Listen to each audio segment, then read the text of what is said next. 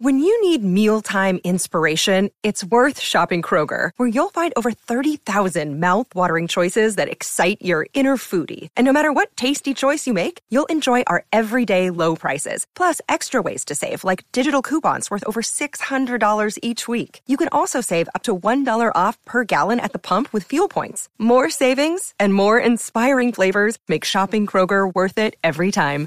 Kroger, fresh for everyone. Fuel restrictions apply.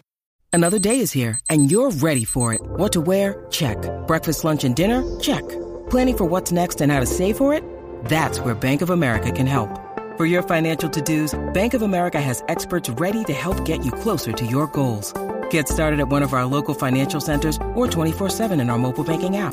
Find a location near you at bankofamerica.com slash talk to us. What would you like the power to do? Mobile banking requires downloading the app and is only available for select devices. Message and data rates may apply. Bank of America and a member FDIC.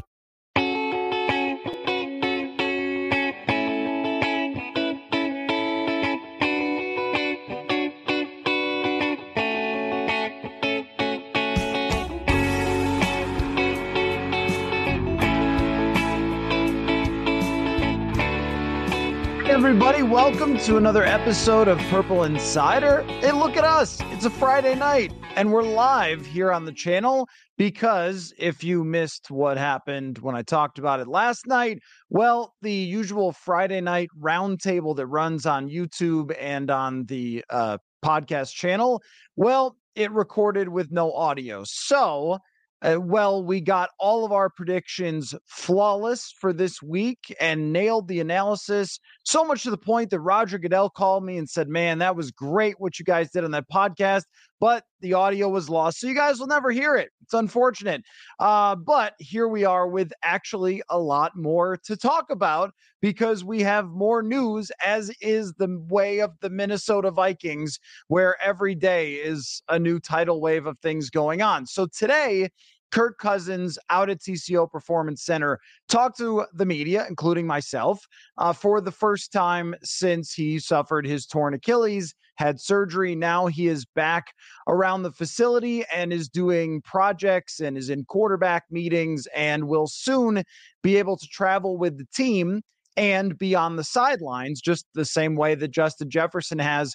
Well, he has been injured and he is a resource for Josh Dobbs. He's a resource for Kevin O'Connell. O'Connell said that you know he could kind of talk to Kirk about the state of the team, how everybody in the locker room is feeling, and things like that. So O'Connell has done a terrific job here of making Cousins still a part of the operation. And he kind of took us through today that he's around the facility, he goes to the quarterback meetings, he's working on stuff, and then he's doing his rehab in between. And while he didn't have a timeline for exactly when he would be back, it sounds like everything went to plan. And with this Achilles injury, the timelines are becoming shorter and shorter. So his recovery, at least according to him, uh, maybe won't uh, take him into next season, but more like OTAs or minicamp or training camp, maybe at the worst. And when you look at the other players in the Vikings locker room who had something similar happen, uh, that was the truth with Brian O'Neill tore his Achilles toward the end of last season and then ended up starting day one and uh, Cam Akers in 2021. So without his medical records, I can't uh, tell you exactly what his timeline is, but it seems that Kirk Cousins uh, will be ready to uh, return. And, you know, he talked a lot, uh, very openly today about what happened to him in Green Bay, what his feelings were going through that moment. And it was very interesting to hear him say that as he was being carted off, and I'm sure some of us thought that as well, that he wondered if his career playing in the NFL was over, and then said today that's not going to be the case, that he will continue to play. So I wanted to bring you a couple of things that Kirk Cousins had to say about his Achilles injury, and then we can get to all of your questions. This is uh, open for the comment section here tonight as I'm flying solo. So let's get to Kirk first. He went through the whole thing about how he knew that he had torn his Achilles, and it was just interesting to hear this perspective. It's a little bit of a longer clip, but thought I'd bring you the whole thing. So here's Kirk. I was mic'd up for the game, so I was able to watch back how I came across, and it was hilarious because I. Uh, I hop off and they're like, here, uh, you know, put your weight on me. And I was like, I don't want to put my weight on. I just want to hop. So I hop to the sideline and then I said, I don't think I tore it. I just can't press my foot down and I feel like I've got nothing when I, you know, I'm basically saying everything that would suggest you tore it. And I'm going, I don't think I tore it. So I don't know I call it denial or cluelessness, but uh, uh, Dr. Coetzee, I was just giving him day one install, you tore your Achilles. And then we went into the blue tent and I put my foot up, pulled my sock off. He basically went like that for a half a second and goes, yeah, you tore it. So he goes, take a second, we'll bring the card up. And I just kind of laid back on the on the table and took a deep breath and just kind of, okay. Um, but uh, I also wanted to win the game. I wanted to leave Lambeau with a win, so that, that's a p- special place to leave with a win. So as we were kind of carting off, I was looking at the guys like, "You better come back in the locker room with a win," you know. So uh, and they did, and they did. Did it hurt then? Were you in pain? No pain. They, you know, they said it's a unique injury and that there really wasn't any pain Monday, Tuesday. Had no pain, and then after surgery, um, Brian was telling me horror stories, so I was pretty nervous about the pain afterwards. But really, no pain after afterwards either. Slept well. Uh, but again, that's the difference between the regular suture and the speed bridge. So, um, been pretty good. You know, walking around, able to put weight on it carefully, and um, you know, I, have been saying one day at a time a lot, and I think I'm going to be saying it for a while. Kirk, when you when you when it first happened, was there a step that you kind of knew something is off? I mean, yeah. Uh, uh, I sprained my ankle so many times that when I did it, I thought, oh, another sprained ankle. You know, in a couple tough weeks of rehab, but we'll play through it. And I got up. Garrett helped me get up, and I went to press into the ground, and I thought the ground fell down because I felt no ground. I thought, okay, that's a problem. Um, and I was like, oh, you know, I started walking. I thought maybe it's like a nerve where the nerve isn't firing, so I don't feel my foot. Which again, I was like, that's all right. We'll work through that. I can play without feeling my foot. And then I was like, I can't even walk. So I started hopping. And then again, I was still in denial on the bench talking to Dr. Coetzee, and it wasn't too difficult for him to understand what happened. So there is the experience that Kirk Cousins went through in dealing with his torn Achilles, which I must have been extremely bizarre for him because he's never had an injury like that before. He said something that was absolutely crazy. He said that he had never had a surgery because of football ever. I mean, think about playing in the league for that long. Look around the NFL and how many quarterbacks have gotten hurt. And yes, we will get to Joe Burrow being out for the year as well and what that means for the Vikings. But think about just the sheer number of things that happen, the number of times that this man has been hit in the pocket, uh, the number of offensive guards we've talked about who couldn't block the Kenny Clarks and Akiem Hicks and Grady Jarrett's uh, who came in and, and leveled Kirk Cousins. And yet, it was an innocuous play in Green Bay, and he ends up uh, out for the season. And also, I found it to be interesting that Cousins talked about the emotional and mental part of this as well, which is uh, very difficult on him as someone who's never had to go through it before. And as we all know, he was playing some of his best, if not his best football as a Minnesota Viking. And he said, like, he's still dealing with like being really angry about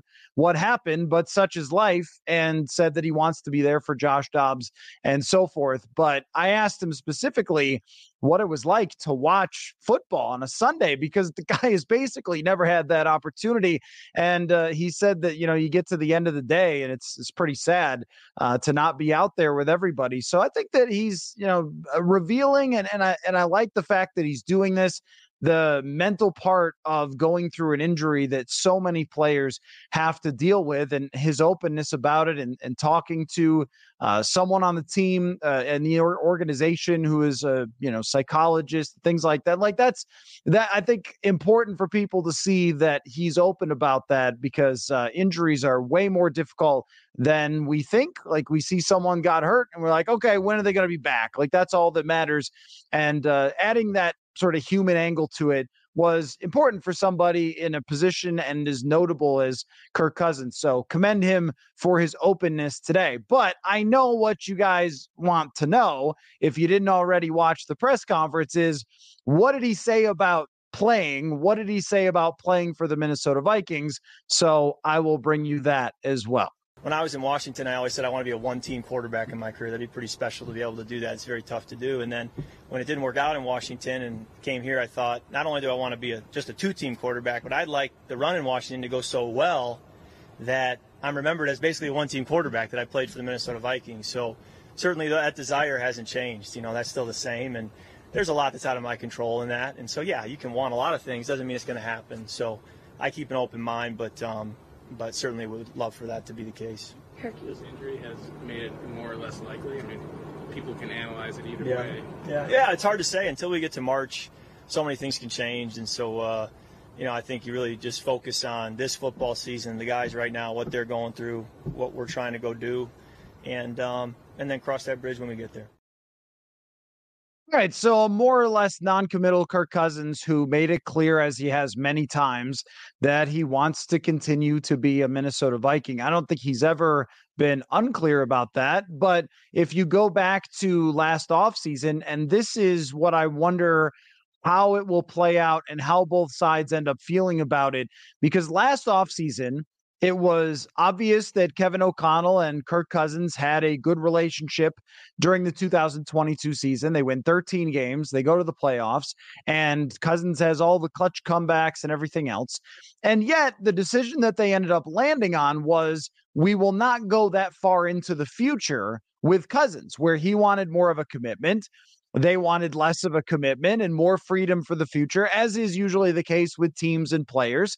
And they ended up at an impasse where they, they couldn't come to an extension. And of course, uh, even though Cousins' rehab and his path to returning, based on what we know about the Achilles injury now, doesn't look that bad. Uh, I mean, maybe if it was 15 years ago, you know, Dan Marino got referenced and things like that, we would be a little more concerned.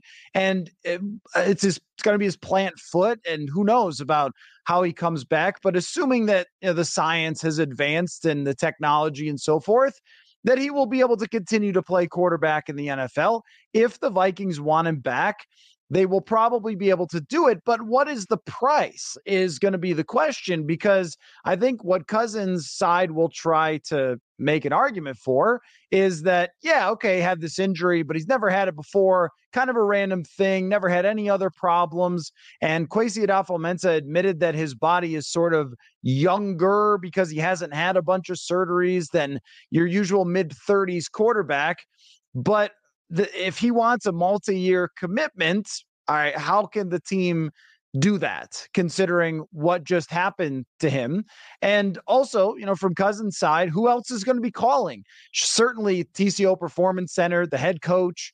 Uh, the whole situation is the wide receivers, of course. TJ Hockenson's playing great. Christian Darrisaw is the highest graded offensive lineman in the league, I saw today by PFF. I mean, you can't get much better than that. But at the same time, if Cousins is looking to finish his career somewhere, if he wants a multi year deal still, uh, then it's going to be very difficult for the Vikings to pull that off. And not to mention that how Josh Dobbs performs, what their outlook on the draft is, would all play into this as well. But Cousins, once again today, it's sort of the big headline coming out of this is just making his declaration that he's always wanted to be only a two team quarterback and potentially return for the Vikings. So, not that I expected anything else.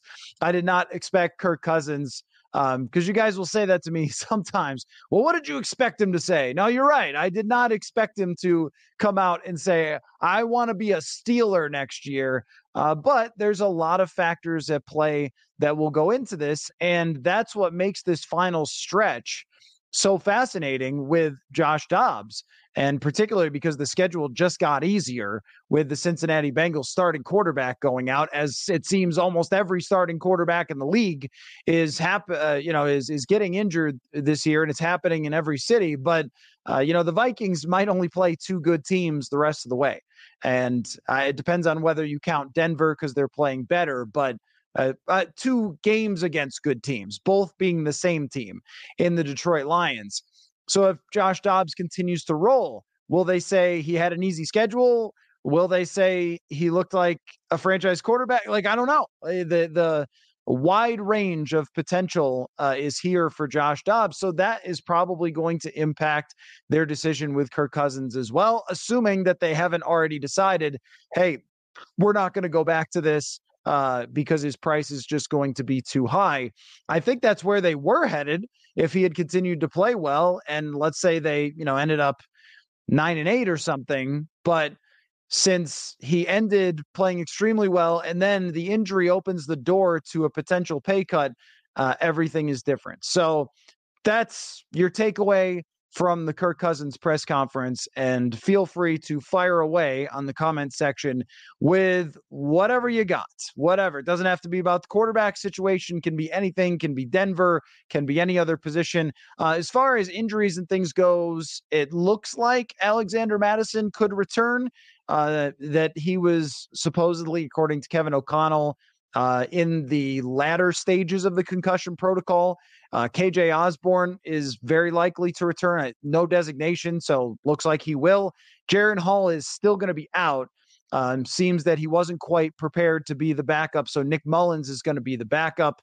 And also, I, I think uh, I don't know. This could be wrong, but maybe Anthony Barr has a chance to play because when we've asked about Anthony Barr, there has not been a like, hey guys, you're going to have to give him a few weeks. And I don't know. Why do they even have training camp at this point? If TJ Hockenson, Josh Dobbs, Anthony Barr, these people could just show up and play. Uh, maybe we should just start the season week one. Every, everybody just shows up at the beginning of September, no training camp. They just go play uh, if these guys can learn it that fast. I don't know. Maybe those are just some special players, but Anthony Barr could have a role, I think, this week uh, if he ends up being active. So that's kind of your rundown. As far as Justin Jefferson goes, uh, they're playing this thing as coy as they can because why wouldn't you? Why would you tell anyone when Jefferson's coming back? What you want to do is walk out of the tunnel with Jefferson and is you know the, the latest possible moment that you're going to announce that he's coming back that's when you want to do it if you're a head coach. But even Sean Payton said like we're preparing for Justin Jefferson as well and then from the Viking standpoint you're making them prepare for Justin Jefferson. So there's the game within a game it's been called from time to time folks. So let me start getting to your comments here and we'll have a good discussion about where this team is at. Uh Giuseppe says uh, Cousins definitely wants to come back. He's comfortable here, has a great su- support staff, but we need to move on regardless if he wants to come back or not. Uh, you and I share the same opinion on that, Giuseppe, because I look at it as if Kirk Cousins cost $7 million uh, and was willing to sign a one year contract, then it would make a lot of sense to bring him back. But if you're on Cousins' side and you're going to be consistently sending out teams the medical updates and telling them just how wonderfully you're doing, and you're ready to go and you're ready to sign a multi year contract. And I don't know if anyone will sign him to a multi year contract after this, but when you look at like Derek Carr, for example, he played terribly with the Las Vegas Raiders, and the Saints were still willing to give him a multi year deal and still willing to give him a decent dollar uh, so, I mean, there's quarterback desperation around the NFL. Somebody asked me yesterday if this is like one of the worst times for quarterback play. And I mean, partly because of all the injuries, the answer is yes. But there's just so many teams that you go through that you could make a case that they would be interested potentially in Kirk Cousins' services, I guess, including the Las Vegas Raiders, who have just an injured Jimmy Garoppolo.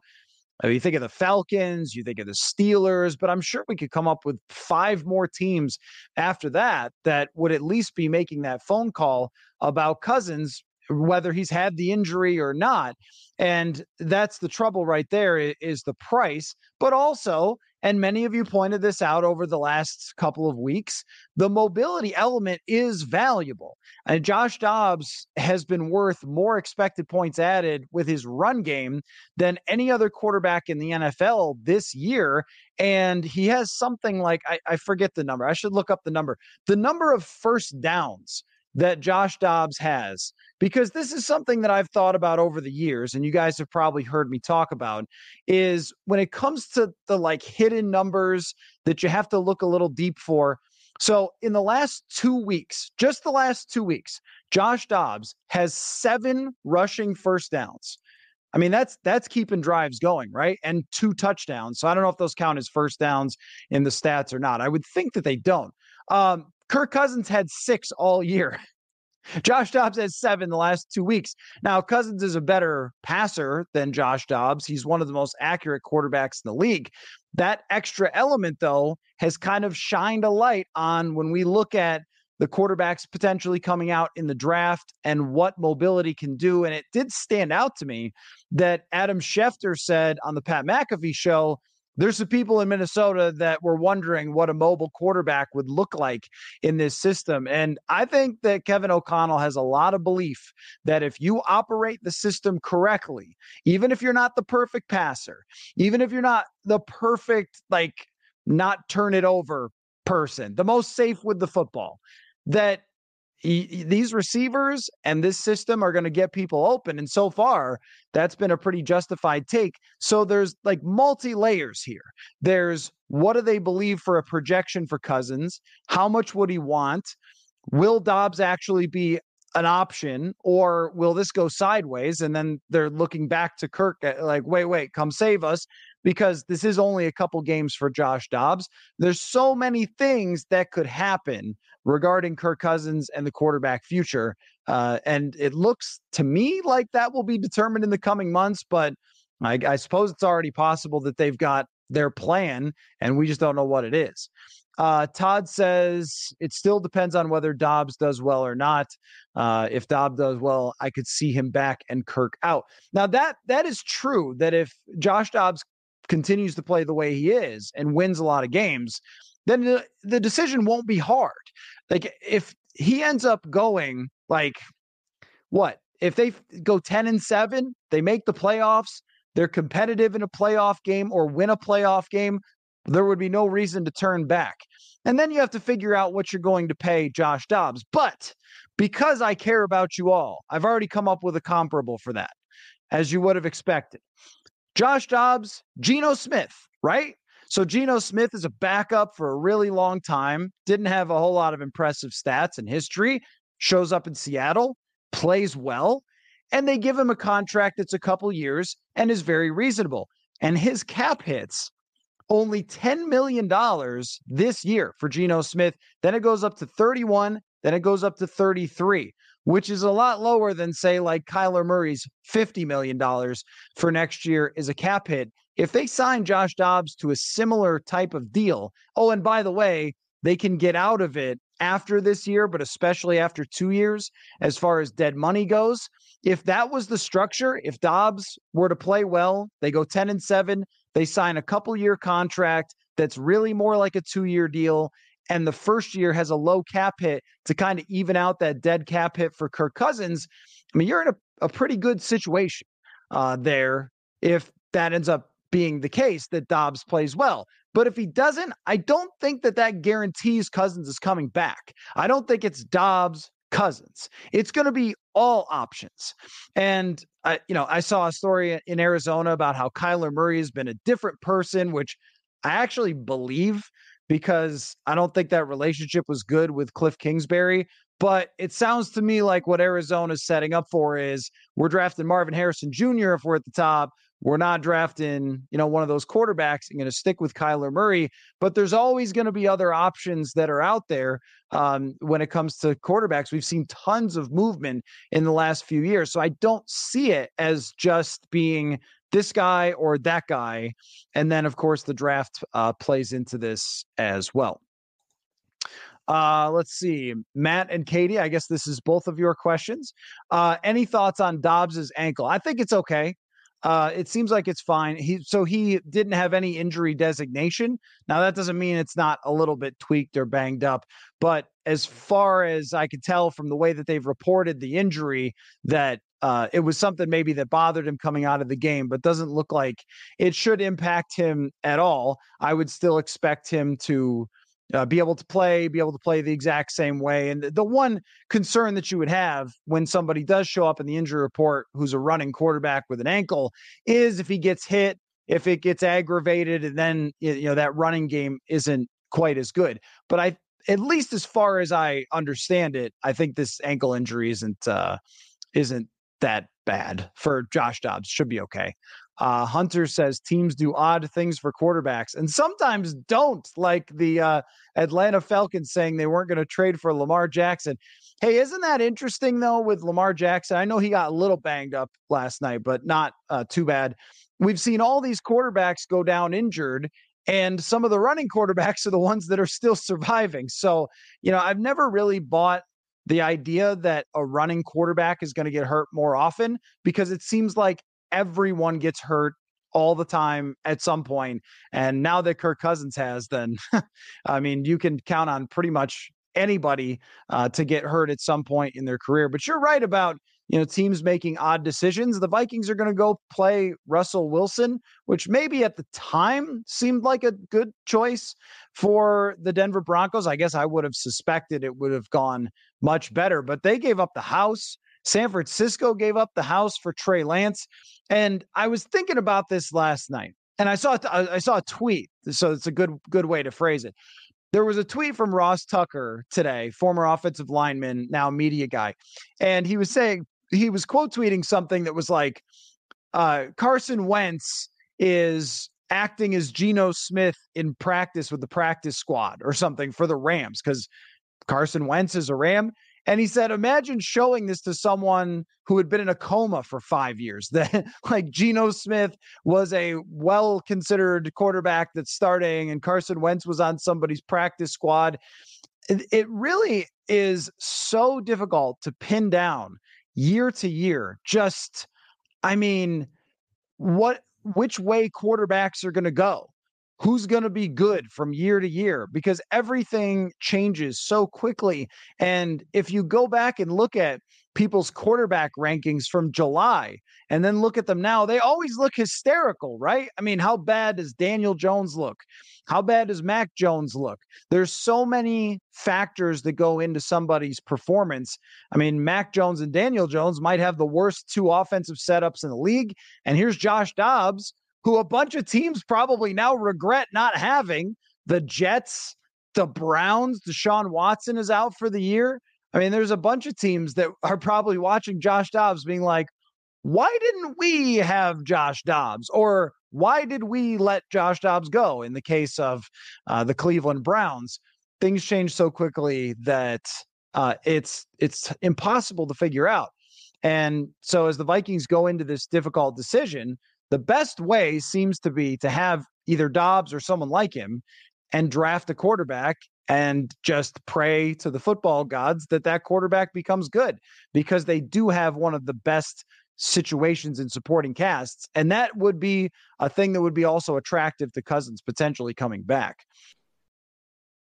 Folks, I cannot believe how many sports are going on right now. And guess what? There's a way to go to all of them with affordable tickets. My friends, you are going to want to check out Game Time. It is the fast and easy way to buy tickets to any sports event that you want to attend and much, much more. One of the cool parts about Game Time is that they have flash deals on last minute tickets and a low price guarantee, which means if you find something lower in the section or row, they will credit you 100 110%. You also get images of your seat locations, which I love because those maps can be a little confusing.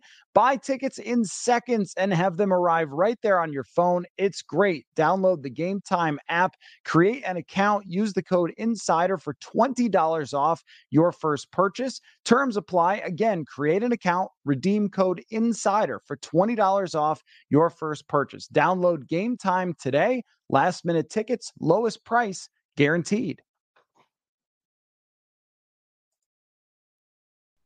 Uh, Scott says, I don't see a universe where Kirk takes less than Daniel Jones. I agree 100%. Achilles, no Achilles, chop the foot off. He's better than Daniel Jones under all circumstances. And I think that that was a game changer. I do. That when Daniel Jones signed his deal, I think what, $40 million a year, that suddenly if you, uh, Kirk Cousins couldn't take any less than that, and then also you know wanted a little more commitment from the team after he had won games because that had always been the criticism. Hey, with you a quarterback, we're a 500 team, and then he won 13 games. Like, well, sign up or don't. And uh, they went with don't at that time. So uh, that decision, I think, maybe tells you about the next decision. Is if they weren't going to do it last year, why would they do it next year? Something that they weren't willing to sign up when he was completely healthy and coming off the best win loss season of his career. Uh, Timbro Slice says, I can't wait to see Justin Jefferson and Josh Dobbs on the field together. I, I mean, I'm really interested as well to see how that goes because the offense is so much built to Justin Jefferson But what we've seen over these last few weeks is that they've had to lean on other people, TJ Hockenson being one of those people. And that's had really good results. Jordan Addison has emerged as a star. TJ Hockenson was just marvelous. And when I went back and looked at the tape, and uh, if you're watching on YouTube uh, or, or listening, I guess, go check out the video that I did with uh, football coach Bobby Peters, who writes books about offense, analyzing a couple of those plays, some really terrific technical stuff from TJ Hockenson. And so at the beginning of the year, we're kind of figuring it out still. And it's like, okay, Jefferson is still dominating the target share but now it feels like a more complete offense with the way that Hockenson is playing and with the way that Addison is playing. And I mean, yeah, I mean, of course, Justin Jefferson is going to want to be the centerpiece.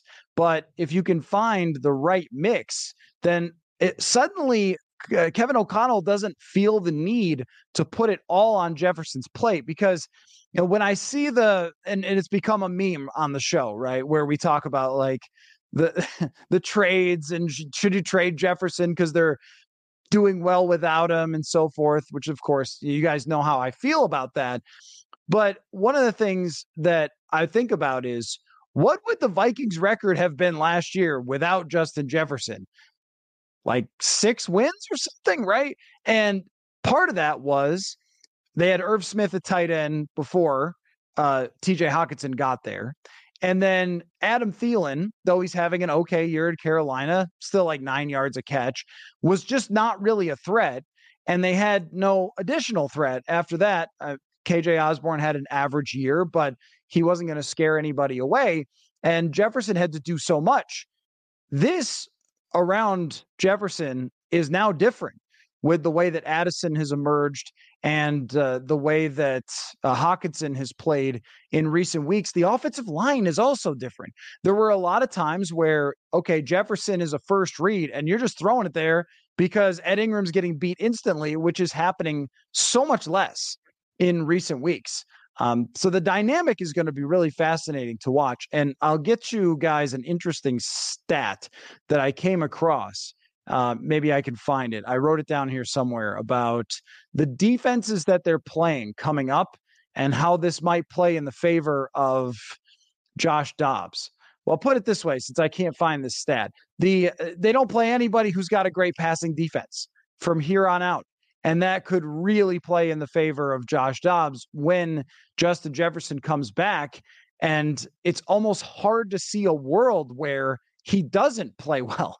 And and I know like you you're calling me Jinxie Jinxerson for saying that, but when you look at this lineup of defenses that they're going to play, and Denver, the way they're playing, might be the toughest the rest of the whole year. Uh, they don't face a good defense pretty much the rest of the way. I think I have some respect for the Raiders and the way that they're playing. They have Maxx Crosby, but it's just not a murderer's row. In fact, Atlanta and New Orleans may be the toughest defenses that Josh Dobbs faces, which again certainly plays in his favor for the future. Uh, Hunter says, Do you think they still draft a quarterback if they re sign Dobbs? That may go under the category of how good are we talking with Josh Dobbs? Because let's let's say that they go, I mean, look at the rest of the way in the schedule 10 and 7 seems very reasonable to me.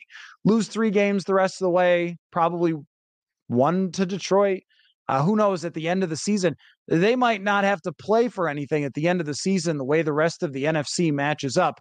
And that's like an again, like jinxing big time here, considering the roller coaster that we're on. But just just trying to project forward. Let's say they end up conservatively 10 and 7.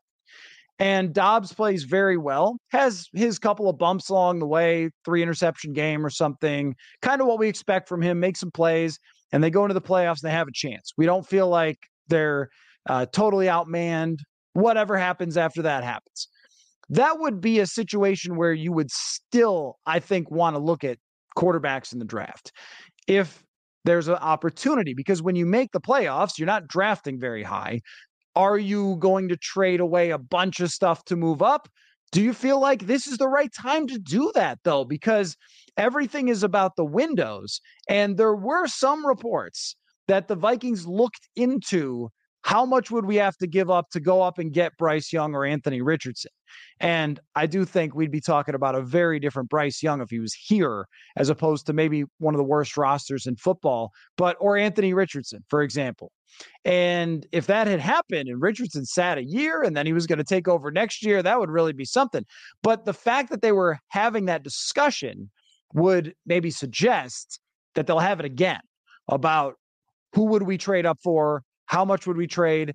And when you look at the rest of the roster, the secondary massively improved. They certainly could use another pass rusher on the edge. The offense, you're going to lose KJ Osborn more likely than not in free agency, but what else? I mean, you can replace a better running back. The offensive line, bring back Dalton Risner, you feel great about it. I mean, there isn't really a whole lot else to do that you necessarily need to use a bunch of draft picks. They may feel like, hey, this window is going to open and we'll use the cap space that we get from moving on from Cousins, not necessarily next year because there's the dead cap, but two years from now, and be able to you know have a winning window with a young quarterback. They should still be looking at that. In my opinion, they should still be looking very close at that, unless Josh Dobbs runs the table and wins in the playoffs. And then, okay, all right, then I'll be convinced. Then go get your pass rusher with the with the 32nd pick after Josh Dobbs. But the bar has to be very high, right? The bar, the bar just has to be very, very high uh, as far as um, what Josh Dobbs would have to do for them not to consider any quarterbacks in the draft. It just, with every win, it does get harder to draft high or it costs more to trade up. So there's that. Uh, Terry says, What I find interesting about the success of Dobbs is the potential the Vikings take a quarterback in round two with the depth of the quarterback class and in a different position in need of uh, round one. We're very far away from this. Uh, and so that's going to be hard to figure.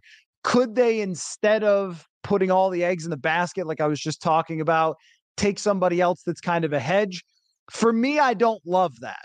Uh, just in part based on the history of quarterbacks that are drafted outside of the first round. It's not great. I know Brock Purdy, Dak Prescott, Tom Brady, everybody, but for the most part, usually you have to kind of go all in on somebody and trying to have one foot in and one foot out. That's like the Kellen Mond thing. I'm not really sure that that's the best statistical play. I mean, J- Jalen Hurts worked out great for them. So it would have to be the right guy, the right situation. And maybe there is somebody that they think is better than the rest of the league thinks. There is a lot of debate, no surprise, of where these quarterbacks rank for. You know, I saw Dan Orlovsky talking about JJ McCarthy and the Vikings. And then I see, you know, a former NFL scout who does content now talking about how JJ McCarthy is QB eight for him. So there's a long way to go for us to even understand what kind of quarterback class is this? Because I was talking to somebody else who studies quarterbacks in the draft, who thinks that there's two first round picks and it's Williams and Maye, and then everybody else is just meh. So I don't know. I like what I've seen from Jalon Daniels. Michael Penix is kind of interesting. Bo Nix, I think, is a good athlete uh, and throws a good football. So there's a lot, a lot to still happen before we can get to that. Hey, would it be worth it addressing another need or not? So it's yeah, I mean that's why this situation feels like we're kind of blowing in the wind uh, all the time. Uh, Scott says Kirk is right. Next March will be very interesting. Kwesi should have all the options on the table, unlike Spielman, who was held hostage by McCartney and Kirk. Yeah, um, that you know that situation is, of course, we know that it goes beyond just Rick Spielman uh, to the ownership as well. And I, I think that what they were held hostage by was chasing 2017. And I will go back to that over and over and over again because I, I really feel like Rick Spielman and Mike Zimmer would have been a lot better at their jobs had they not made the NFC championship in the future after that. Because when you look at their approach from 2014 to the NFC championship versus what they did after, the number of players who they drafted, developed, turned into really good players, not even just first rounders, was immense. They, you know, got, and some of it's luck, certainly, but a lot of players got better than they were. over that time and they gave time for players to get on the field and find out what they had in 2014 and 15 and then start to you know go to free agency and things like that they they actually did a lot of really smart things in that first section of Zimmer Spielman and the second one after getting Cousins when it was desperation was a lot of mistakes trading a fourth round pick for Chris Herndon is insane.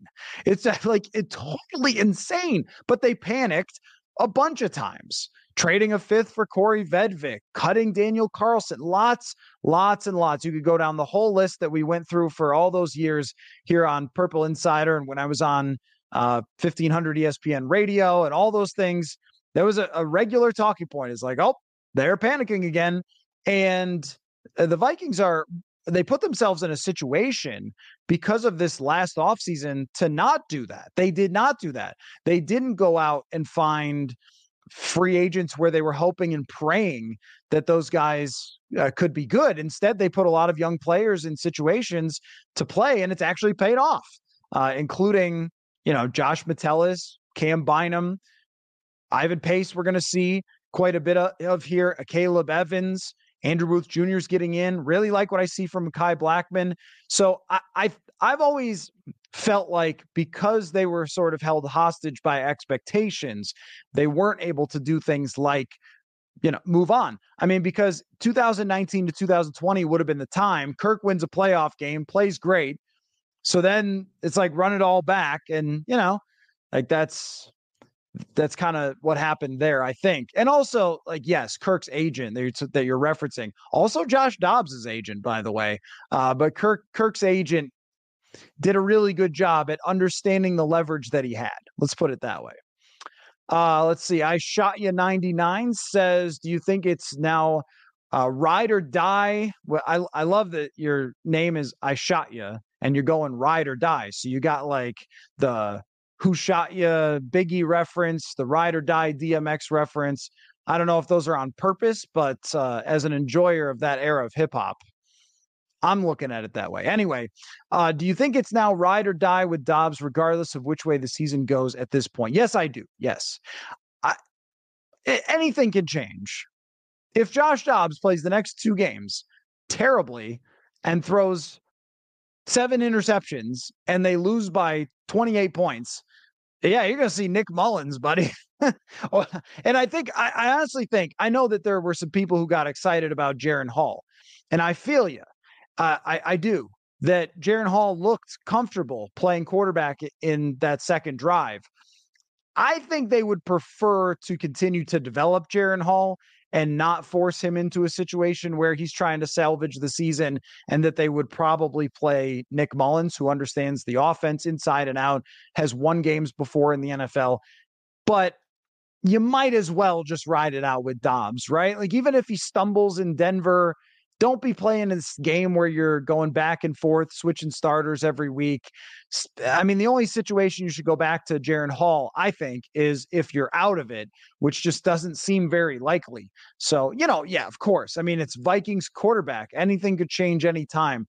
But aside from that, I would I would suggest sticking with Josh Dobbs so you have a bigger sample to know at the end of the day, can you have him as your quarterback next year or not?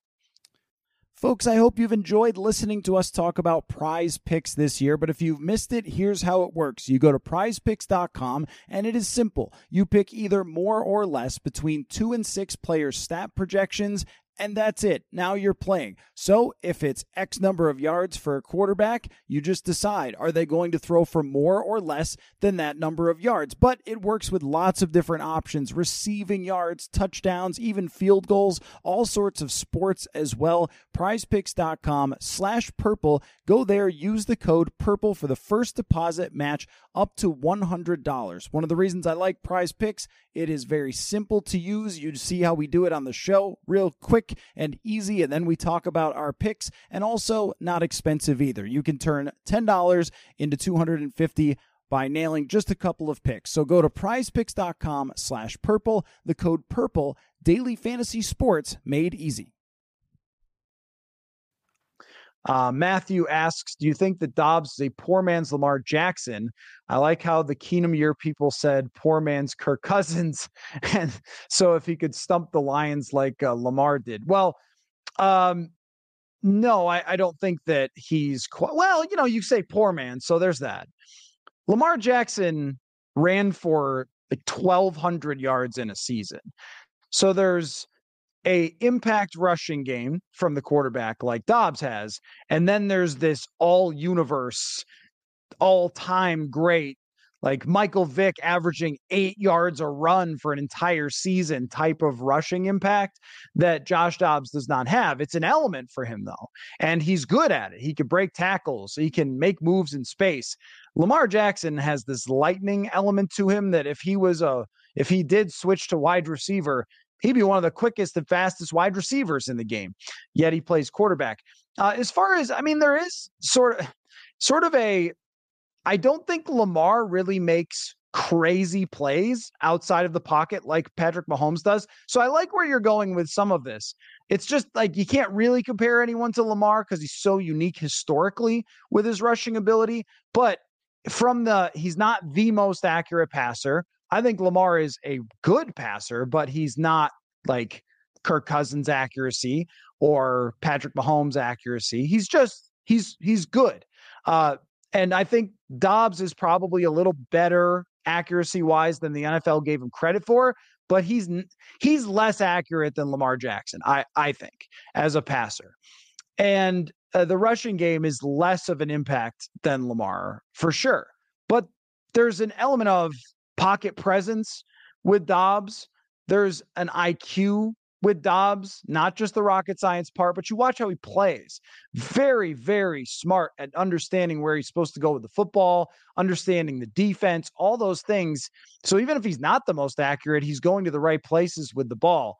I see what you're kind of getting at with that. I don't really exactly see it playing style wise, but um, I understand like he either throws from the pocket or it's like a designed run or a scramble not exactly like a, a, a Patrick Mahomes scrambling around, running like crazy, and then whoa, he's to throw a no look pat. Like that's not Dobbs. So, uh, Jinxie Jinxerson, yes, uh, yeah, it's um that through the years I've had that problem of jinxing the Minnesota Vikings. And sometimes they get back at me by breaking news right after I finish a podcast. So, trying here late on a Friday night to avoid that, I guess we'll see. Uh, Matthew says, interesting wrinkle to the Cousins contract is that if he's on the roster next season, only one fourth of his $28 million dead cap stays and the rest gets pushed out. I still want a rookie quarterback in the draft, though. I mean, that's it's a key point that, yeah, it does get pushed down the road, but is that good? I mean, like to, to continue to have more dead cap. And if it's if it is one fourth and if it's seven million, well, what's he signing for? Is he signing for $40 million a year? And then even if they tweak the cap hits around, let's say it's 30 and then you're still paying dead cap and then it's 40, right? So you kind of are not escaping that. And uh, that I think that's what they're trying to do because this roster on defense, especially, it reminds me a lot of 2014 Vikings, where it was and maybe even 2015 Vikings, where a lot of young players started to emerge. Probably 2015 is a better example. A lot of players started to emerge, and you were a few players away still from being an elite defense. And like that's on the horizon here. Another pass rusher, an interior pass rusher, maybe some more depth on the D line. Potent, you know, potentially another linebacker to replace Hicks if he's done after this year, but you know they might bring him back. So I mean, they've got they've got guys on this defensive side that could be really good, but they're going to have to spend some more money to make it great. And where is that going to come from?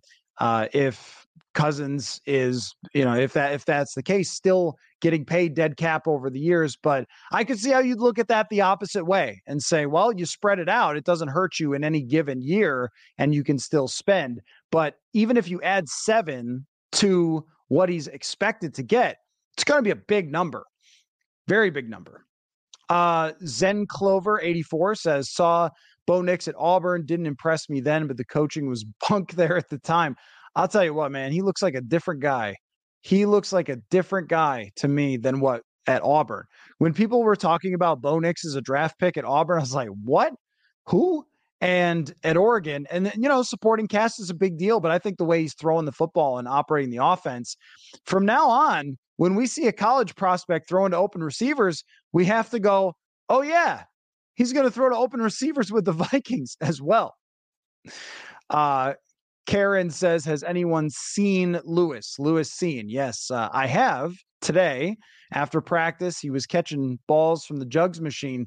This this is the thing about the way that they've been able to build this defense is one prospect didn't work out. That is true.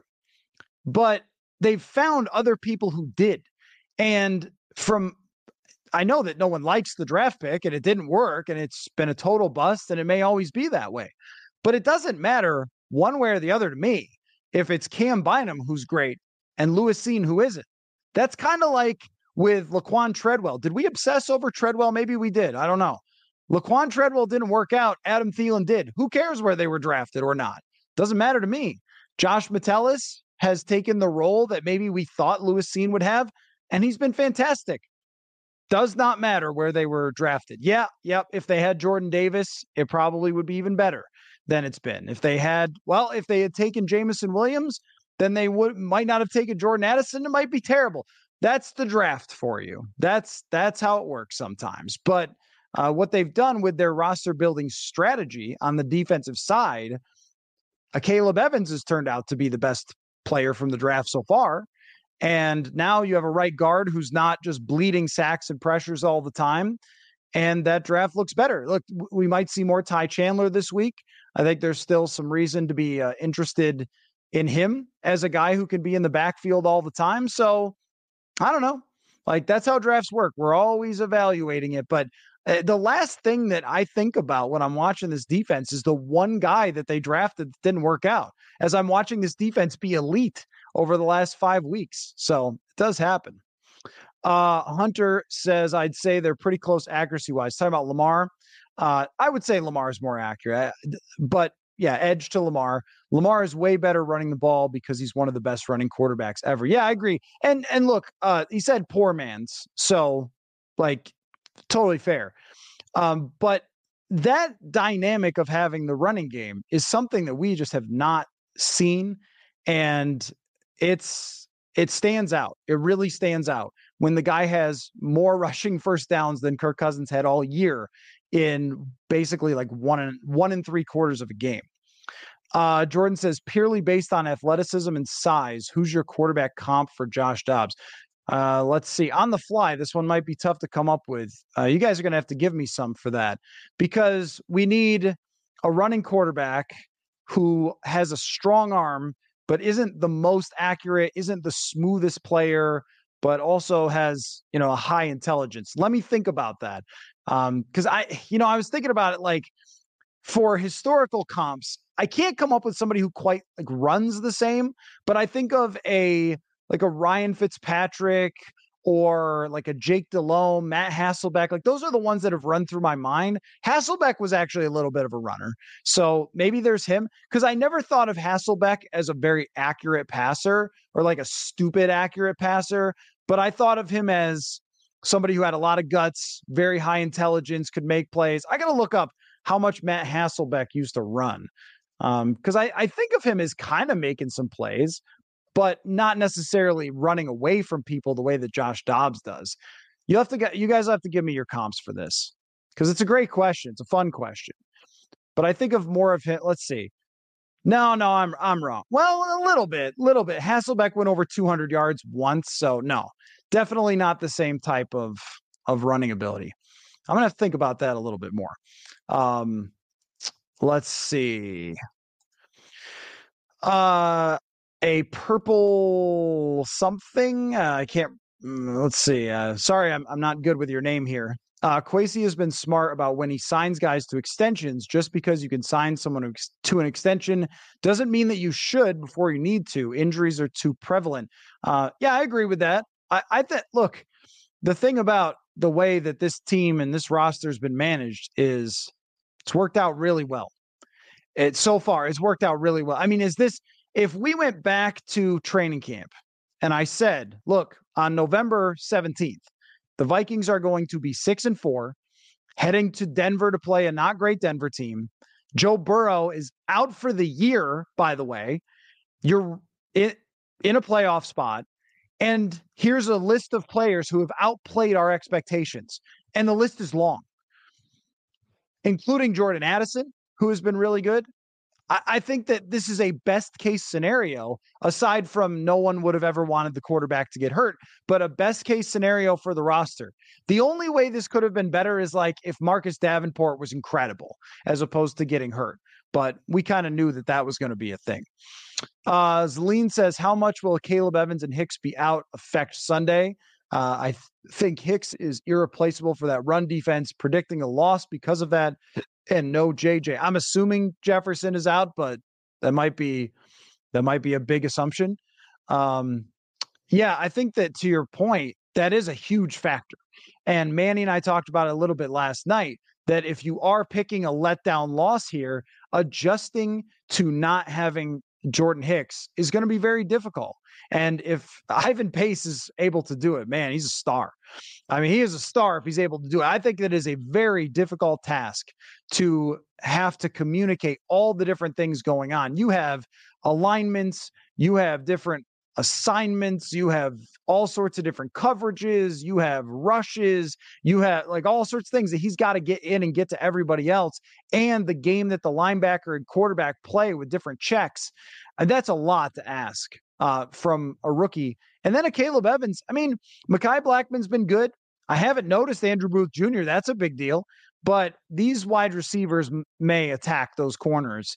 And there are some disadvantages there going up against somebody like Courtland Sutton, who's such a big guy. Evans has been really good. I mean, uh, uh, he has not given up a lot of big plays. I saw the Vikings. There was a chart today. It's like we need a chart of the day thing.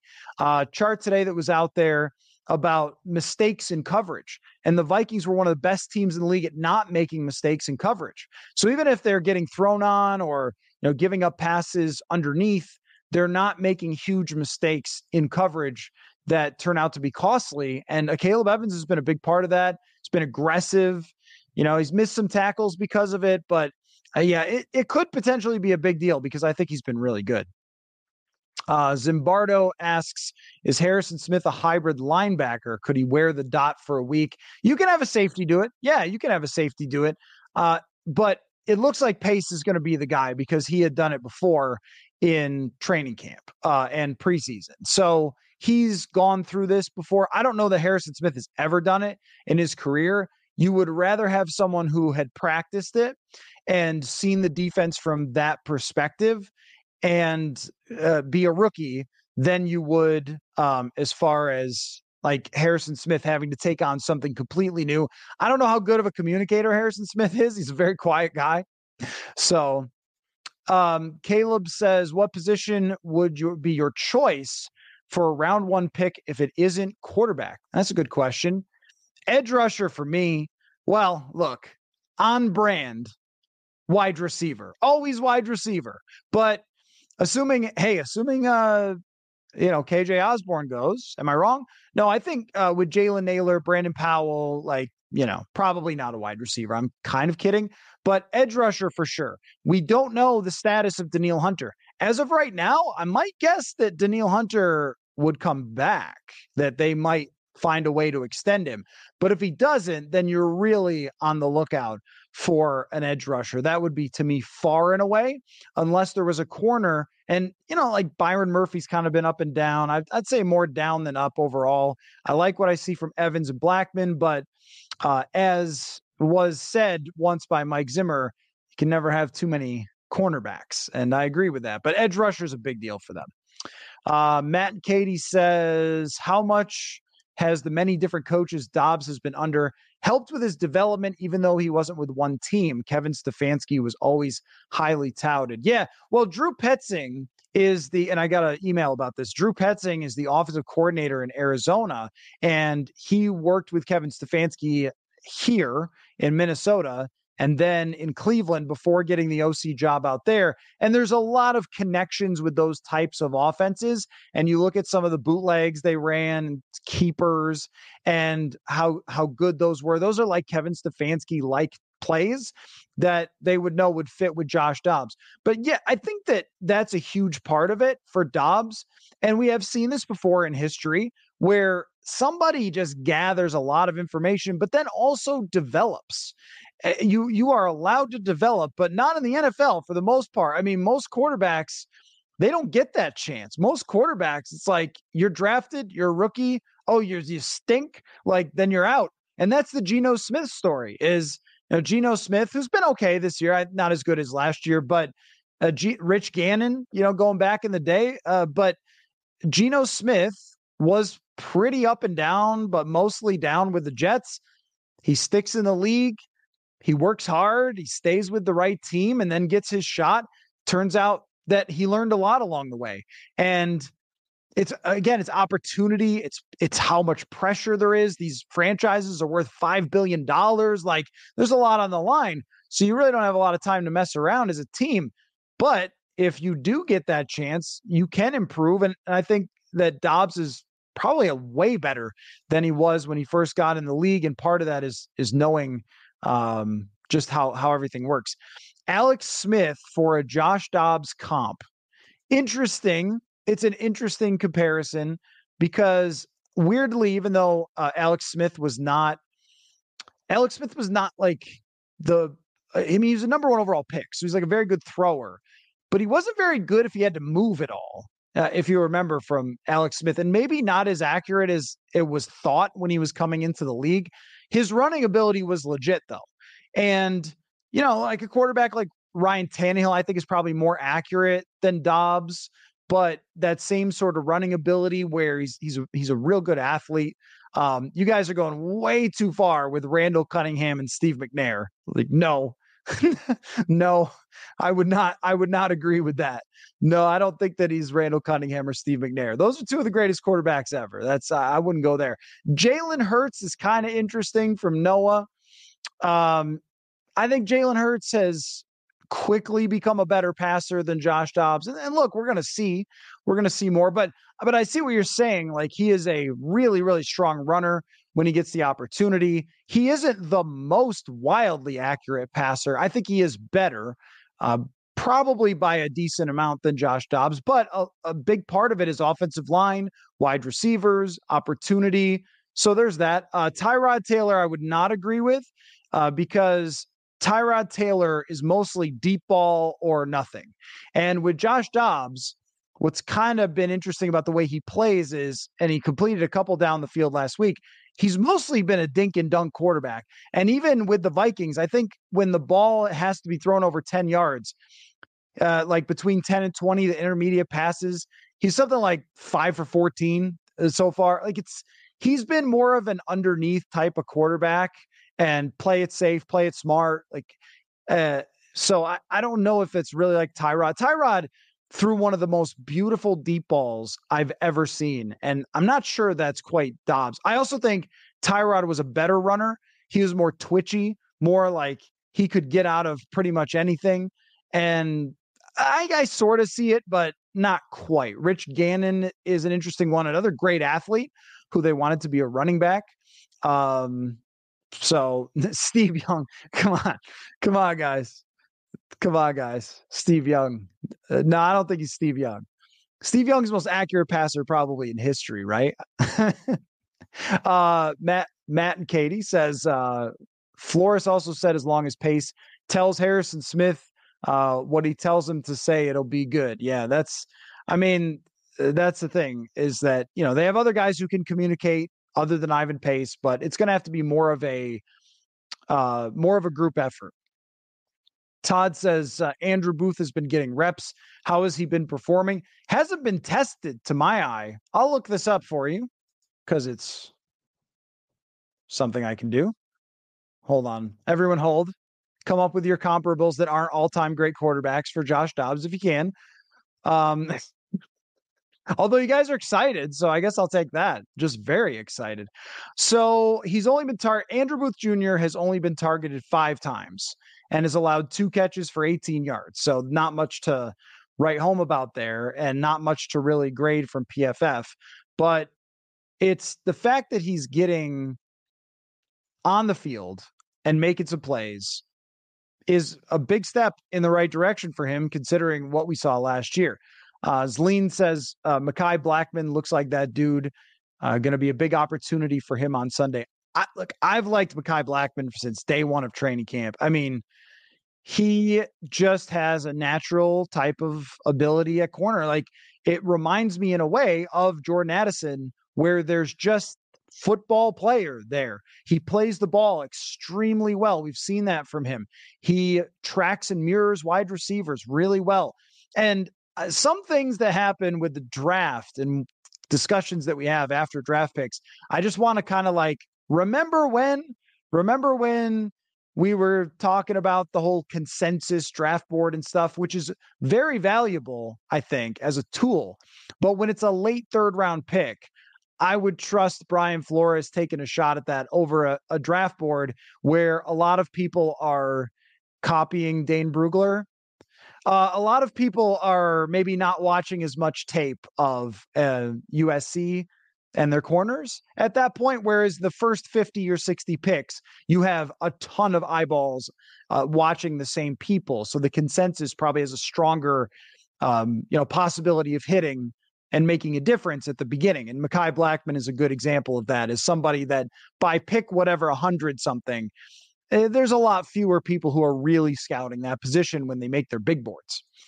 Um, John says, I have confidence that Flores can devise a scheme that works against the Broncos. Could be a totally new alignment. Yeah, uh, I think the, the the strategy that Brian Flores loves the most, and you all love the most, which is blitz.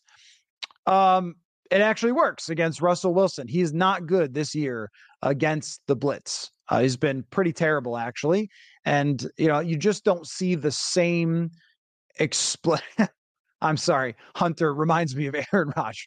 Yeah, uh, now we're just yeah, yep, we're just naming all the great quarterbacks. That's I know you're joking. I know you're joking. Um, but uh, w- with the way the Flores is going to handle this, I would imagine there's just going to be a lot of blitz. It's going to be a very aggressive approach. And Ivan Pace, the best thing he does is blitz. And he's he's very tough to handle when he's blitzing. And that could be an advantage that they use against the Broncos. Uh, Terry points out that QB school dude, which is uh, JT O'Sullivan, said that Dobbs has a very polished drop back. What you can see with Dobbs is a pocket presence as well. This is a guy who is clearly, clearly worked at what he does extremely hard because you point that out. There's a lot of technical things. The way he drops back, the way his feet are set, the way he goes through progressions.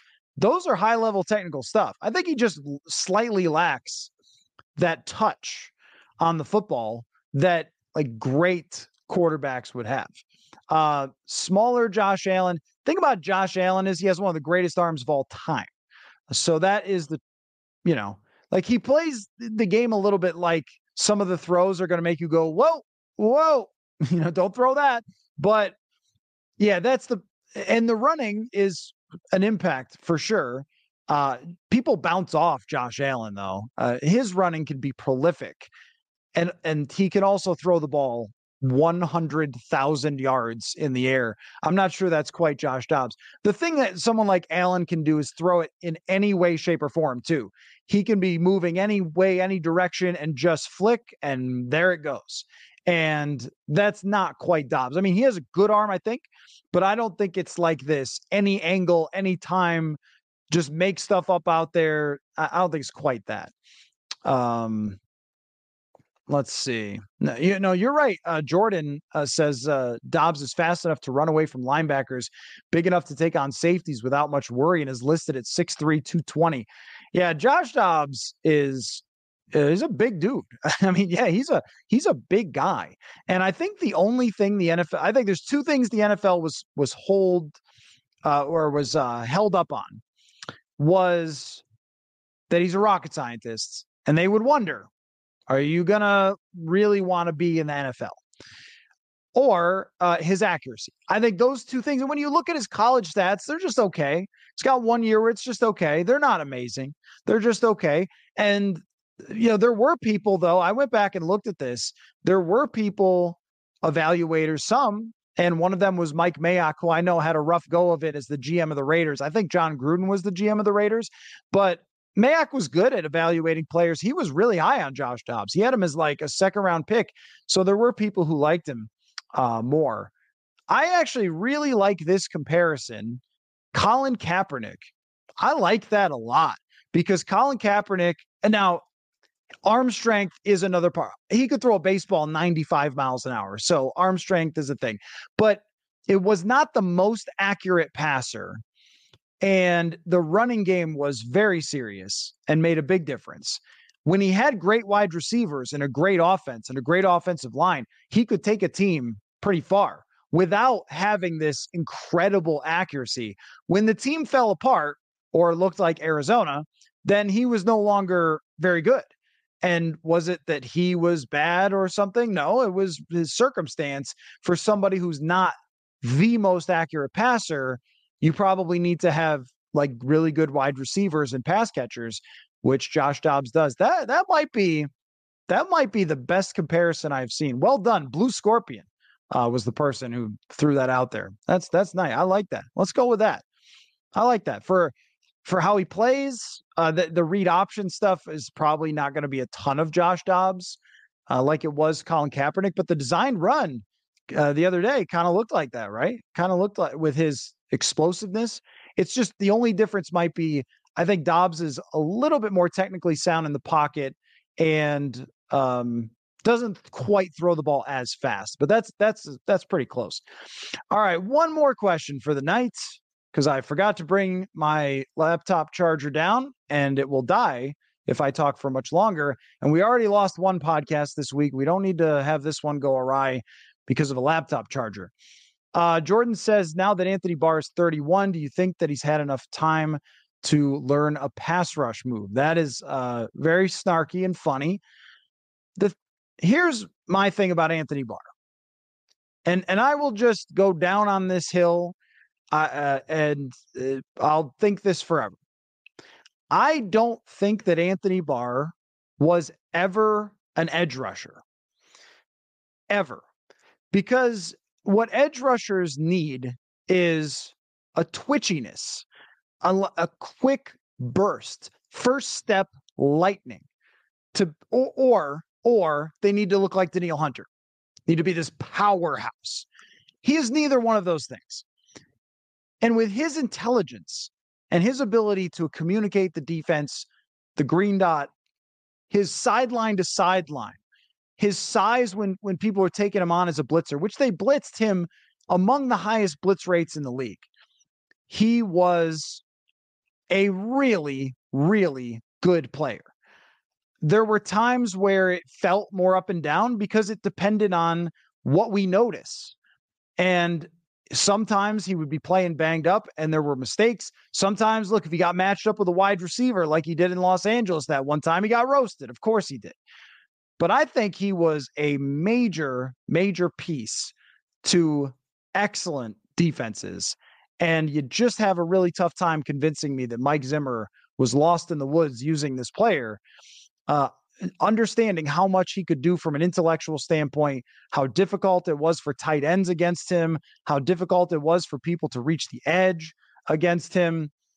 Um, I think I think he was a really really good Viking before, and I don't know how much is left there. But as far as how you can replace Jordan Hicks, you can't do much better than that in mid November for picking up somebody who could handle this defense and play multiple roles in a Brian Flores defense. Uh, he's a very good fit. We'll see how that works out. We might see him in Denver. I kind of think that we will, as you mentioned, you know, with his uh, intellect. Or maybe you didn't mention that. Maybe I mentioned that. Uh, favorite Creed song is "Time to End the Podcast." Uh, I'm glad they're enjoying it. Put it that way. It's it's nice for other people to like things. So I will live and let live when oh yeah, I haven't used any space puns yet so far. Uh let's see. Well, time for me to blast off. How about that? So I am flying out tomorrow to Denver, and I will see you guys in the Denver Broncos press box after the game with Dane Mizutani for the post game. So gotta fly. That wasn't that good. We'll see you guys later. Thanks everybody for playing along. Really appreciate everyone in the comment section and everybody who listened. We will talk to you all very soon. Football